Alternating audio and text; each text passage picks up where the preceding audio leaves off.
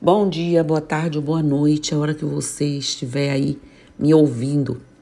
Hoje vamos pincelar aqui sobre o tão famoso oráculo, o jogo de búzios ou buziomancia, né?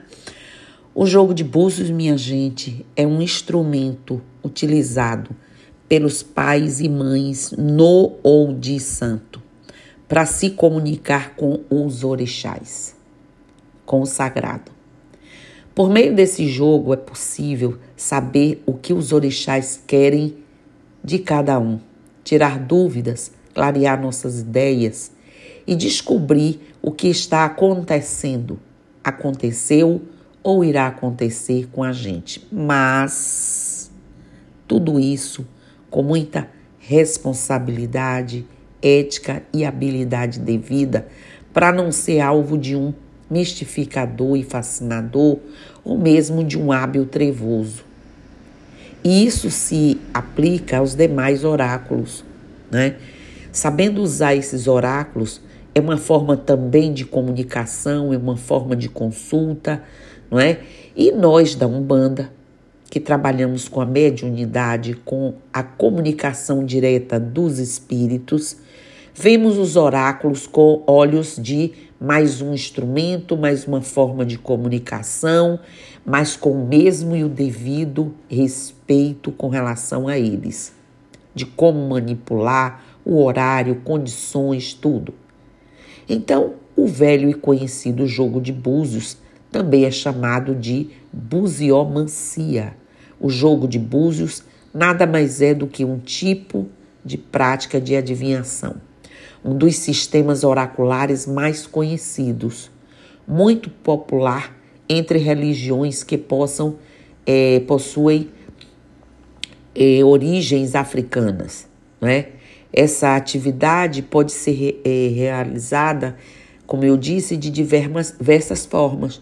Tudo depende da matriz que está sendo colocada em questão. O principal método de realização do jogo de búzios, contudo, consiste em jogar em uma mesa preparada um conjunto que possui de 8 a 16 búzios. É o mais comum, né? Assim, conforme eles forem caindo e formando um padrão na superfície, será possível analisar o que aquilo pode significar. Antes de esse arremesso ser realizado, porém, a pessoa né, fazendo o jogo deverá saudar os orixás.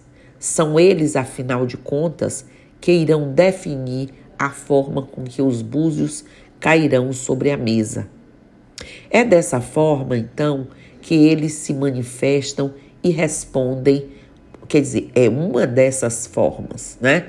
Que eles se manifestam e respondem não somente às nossas dúvidas e desejos, mas também às nossas preces e agradecimentos.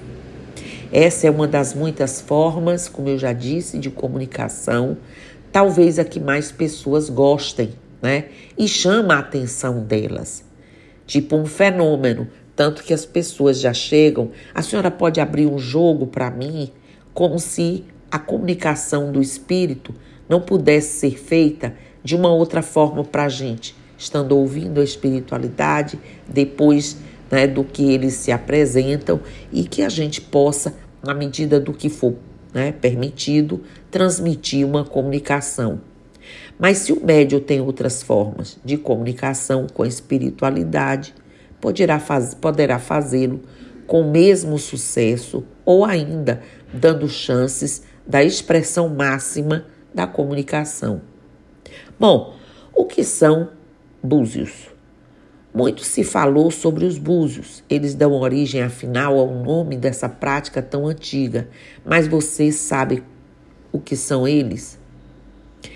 Simplific, é, simplificadamente, os búzios são um tipo de conchas que podem ser facilmente encontradas em locais marítimos para as religiões africanas, esse simples acessório é considerado muito importante e até mesmo um dos símbolos da divindade.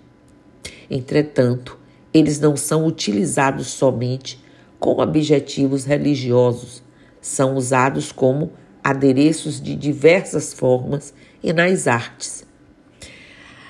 É, para as religiões de matriz africana, todavia, eles possuem imenso poder. Isso porque eles se tornam um dos canais de comunicação, repito, com os orixás. É por meio destes objetos que nossos pedidos e preces são ouvidos e atendidos, na medida do possível, do merecimento e tantas outras coisas. A data de nascimento de uma pessoa é algo muito importante e que influencia diretamente em seus gostos, personalidade e particularidades. Podemos perceber isso pela forma com que a astrologia, por exemplo, é utilizada né, para estabelecer padrões de comportamento para as pessoas. Segundo as religiões africanas, as datas de nascimento também possuem muita importância e relevância. Para o jogo de búzios, por exemplo, ela pode ser utilizado, como já disse, como uma forma de se conectar mais fortemente com os orixás.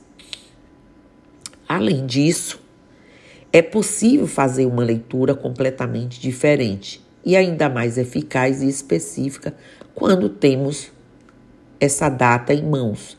Assim, os resultados apresentados serão extremamente satisfatórios. Isso quando a pessoa não está presente e que alguém pede para abrir um jogo ou que nós abrimos para dar uma resposta que alguém precise.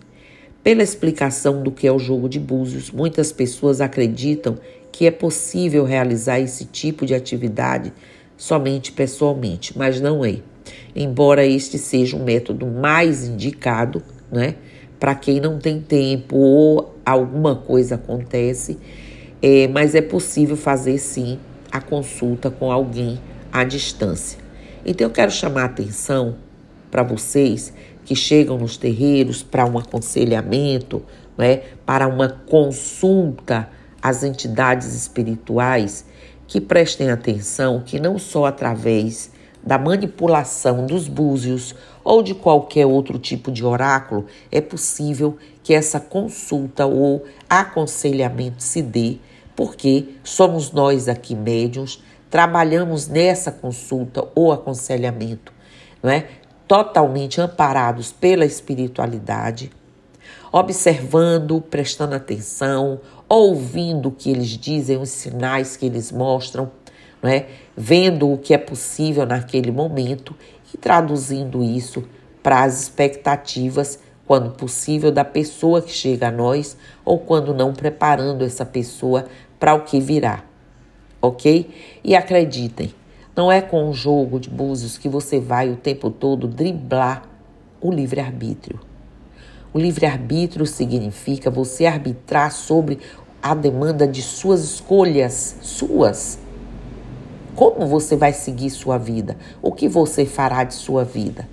O aconselhamento é importante, mas acredite que você não deve viver guiado por um jogo de búzio, um, uma carta do tarô, o que for temos nas religiões como lhe fortalecer, equilibrar, tentar direcionar, ouvir você próprio e você se ouvir falando com a gente, trocando ideias, transmitindo a vocês o que a espiritualidade já permite, mas ainda assim saber sobre o seu arbítrio, sobre as suas decisões e escolhas é com você. Prever seu futuro para que você antecipe questões que talvez adiante você até tomaria outras atitudes.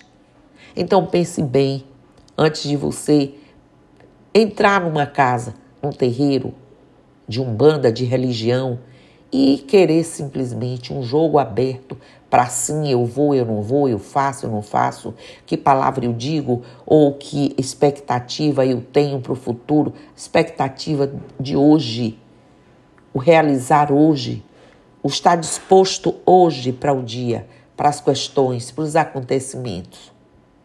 Ok? Então era esse recado, era essa forma que eu queria deixar aqui resgatado, nem toda casa, nem todo sacerdote de Umbanda trabalha com os oráculos, não é?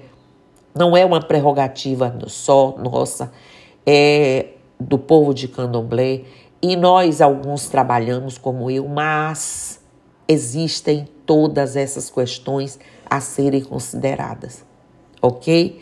Então, axé, namastê, saravá, motumbá, mojubá, colofé, mucuyu no zambi, e eu estou aqui. Bom dia.